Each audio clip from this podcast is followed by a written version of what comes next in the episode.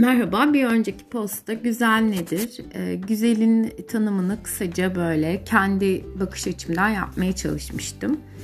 Şimdi e, insanoğluna baktığımızda bir kendisi var, bir kendisinin etrafında dönen dünya var. Kimisi dünyanın kendi etrafında döndüğünü düşünüyor, kimi de işte dünya içerisinde e, denizde kum misali var olduğunu düşünüyor. Şimdi bu da ayrı bir konu oluyor aslında bakarsanız yani gerçeklik ve gerçekliğin temas ettiği akıl üzerinden e, kurguladığı bu sayede bir denge oluşturduğu e, varsayımından hareket noktası kabul edersek sanata, güzele, akli unsurlar üzerinde kurulu olan dengeyi yeniden biçimlendirmeye dönük bir eylem olduğunu kavrarız.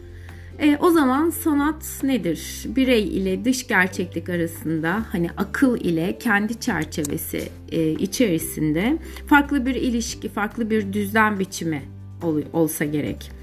Sanat, eleştiri ve bu ikisi arasında bir yere konumlandırabileceğimiz bir kavram ya da bir estetik tefekkür çalışması da olabilir. Yani bunun için herhalde önce sanatın ne olduğunu anlamak gerekiyor. Çünkü güzel ve sanat. Çünkü hani sanat e, bir çeşit güzelin gözümüzün önünde cereyan etmesi demek olmuyor mu? Hani bir türlü biz sanatkar olamıyoruz ya da sanatçılara ayrı bir özlem duyuyoruz. Ya da işte ömrümüzün belirli bir vaktini, zamanını sanata vakfediyoruz. Ya da işte hayattan bıkıyoruz, sanata sığınıyoruz, işte güzeli sanatta arıyoruz gibi kavramlardan ötürü bu konuşmalar e, serisine devam edeceğim. Hem kendim zevk alıyorum hem de dinleyicinin sizin zevk alacağını umarak hem kendimi geliştirmek hem de farklı bir bakış açısı oluşturmak için bu alanda işte şöyle sizin de vaktinizi müsaadenizle çalıyorum. Şimdi önce sanat nedir diye bir bakmak gerekiyor. E, zengin dilimize baktığımızda işte dilimize nereden gelmiş bu sanat kelimesi bilemiyoruz tabii şimdi bilemiyoruz değil mi ama aslında biliyoruz şöyle bilmek için öğrenmek için araştırıyoruz ve burada şu karşımıza çıkıyor arkadaşlar. Sanat için kullanılan kelime. Şimdi biz hani hep Batı sanatına hayran olmuş, Batı sanatının eğitimini almış, kendi e, kültürel değerlerimizden e, yoksun bırakılarak yetiştirilmiş bir nesil olarak e, ben ilk önce şunu söylemeye size uygun gördüm. Çünkü bu podcast'i hazırlayan ve burada konuşan yetkili kişi ben olduğum için İngilizce'deki art sözcüğünden ortaya çıkan tanıma bakmak istiyorum. Şimdi İngilizce'de art sözcüğü şu demekmiş. Ben de bilmiyordum işin açıkçası neymiş diye baktığımda art kelimesinin çok tuhaf at terbiyeciliği, işte şiir yazma, ayakkabıcılık, e, ressamlık, işte böyle nesnelerin ressamlığı, yöneticilik gibi bir beceriyi ifade etmek için kullanılan Latince ars Yunanca teach kelimeleri sözcüklerinden işte kelimesinden e, bir araya gelmesinden oluşturmuşlar bunlar. Ars ve teach bir araya gelmiş, türetilmiş, artı oluşturmuşlar.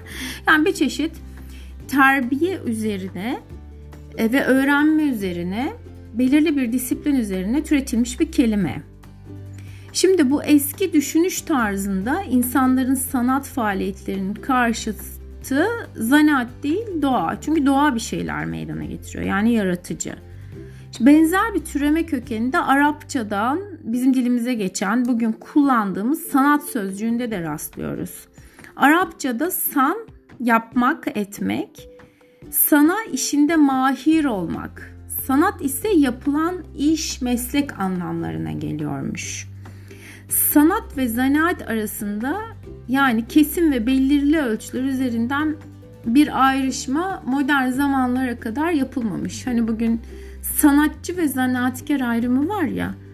İşte orada sanat kavramı yalnızca modern çağda ortaya çıkmış bir yönelim, söylem falan filan. Bizim sanattan anladığımız şey ise hani işte edebiyat, mimari, heykel, işte dans, tiyatro, opera gibi güzel sanatları kapsayan işte şu 19. 18. ya da işte 20. yüzyılın ürünü oluyor. Şimdi bu yüzyılda ayrışmaya doğru ciddi bir e, farklılık yaşanmış ve kayıtlara geçmiş. Biz de sanatı zanaatten aykırı bir şey zannedip literatürümüze oturtmuşuz.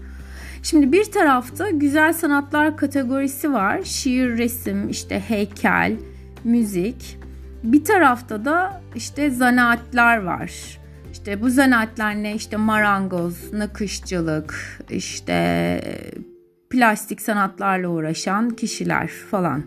Değil mi? Bu kategorinin içini dolduran yani meslekler var. Dolayısıyla işte sanat ve zanaat aslında bizde de bu dönemde ayrılmış oluyor. Şimdi ben bu podcast'i fazla uzatmayayım.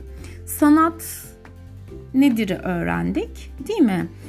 Ee, Arapça ve İngilizce kökenli olmak üzere. Bir de sanat ve zanaatin bizde ne zaman ayrıştığını öğrendik. Şimdi bir sonraki podcast'te e, bu sanatlar nelerdir diye dinlerseniz sevinirim. Teşekkür ediyorum. Hoşçakalın.